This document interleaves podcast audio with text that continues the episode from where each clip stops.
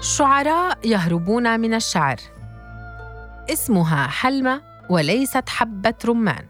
رولا لحسين. حلمة. اسمها حلمة. ليست حبة رمان. ليست حبة بن أو حبة عنب أو حبة زبيب ولا حتى حبة كرز. لقد ابتكر الشعراء للحلمة أسماء وتشابيها هربا من اسمها ووقعه.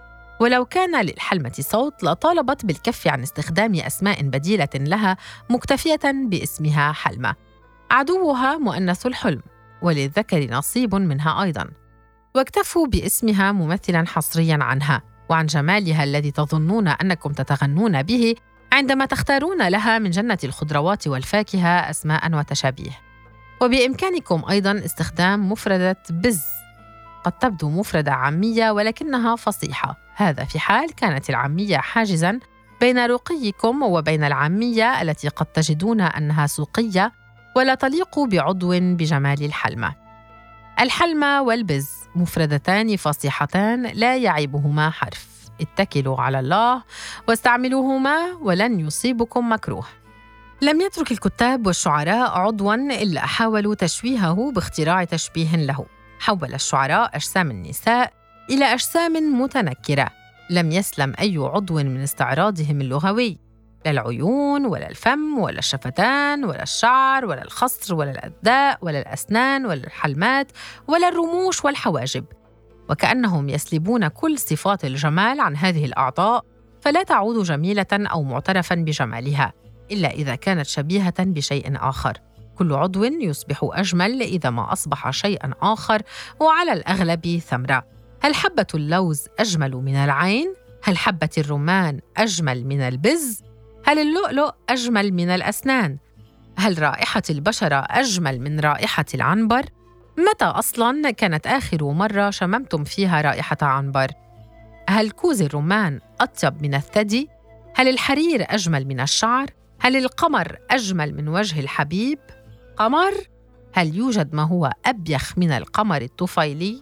أحدهم مرة شبهني بالفراشة نظرت إلى كلمات التشبيه تلك التي وصلتني بواسطة رسالة على الماسنجر وحاولت أن أتكهن إن كان جادا في تشبيهه هذا أم ساخرا تمنيت أن يكون ساخرا كي يجنب نفسه سخريتي من تشبيهه إياي أنا فراشة متى حدث هذا التحول؟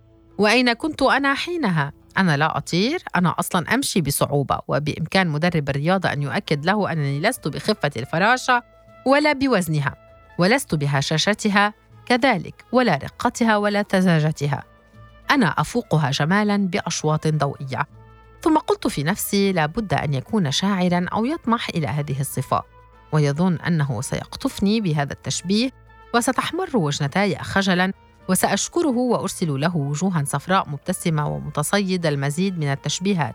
أنا فراشه يا شاعر شبه لك. لم يكتف الشعراء بتلويث الشعر بل لوثوا أجيالا من الشباب الذين اتخذوا منهم مراجع حتى ظنوا أن الشعر يقتصر على البلاغة والبلاغة تقتصر على التشابيه والاستعارات وأن الغزل لا يكون شعرا إلا إذا كانت الحبيبة عبارة عن تشكيلة من جاط فواكه ما الذي يريده الشعراء بالوجوه إلى التشابيه والاستعارات؟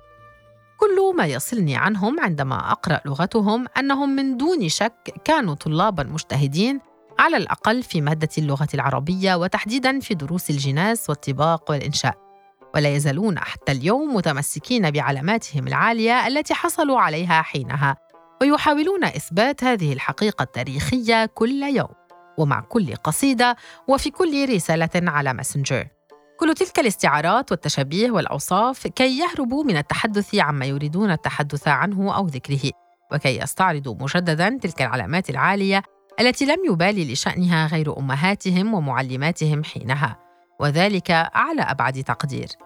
فلنرى إذن بماذا ستشبهون الكس ماذا ستستعيرون لتصفوه؟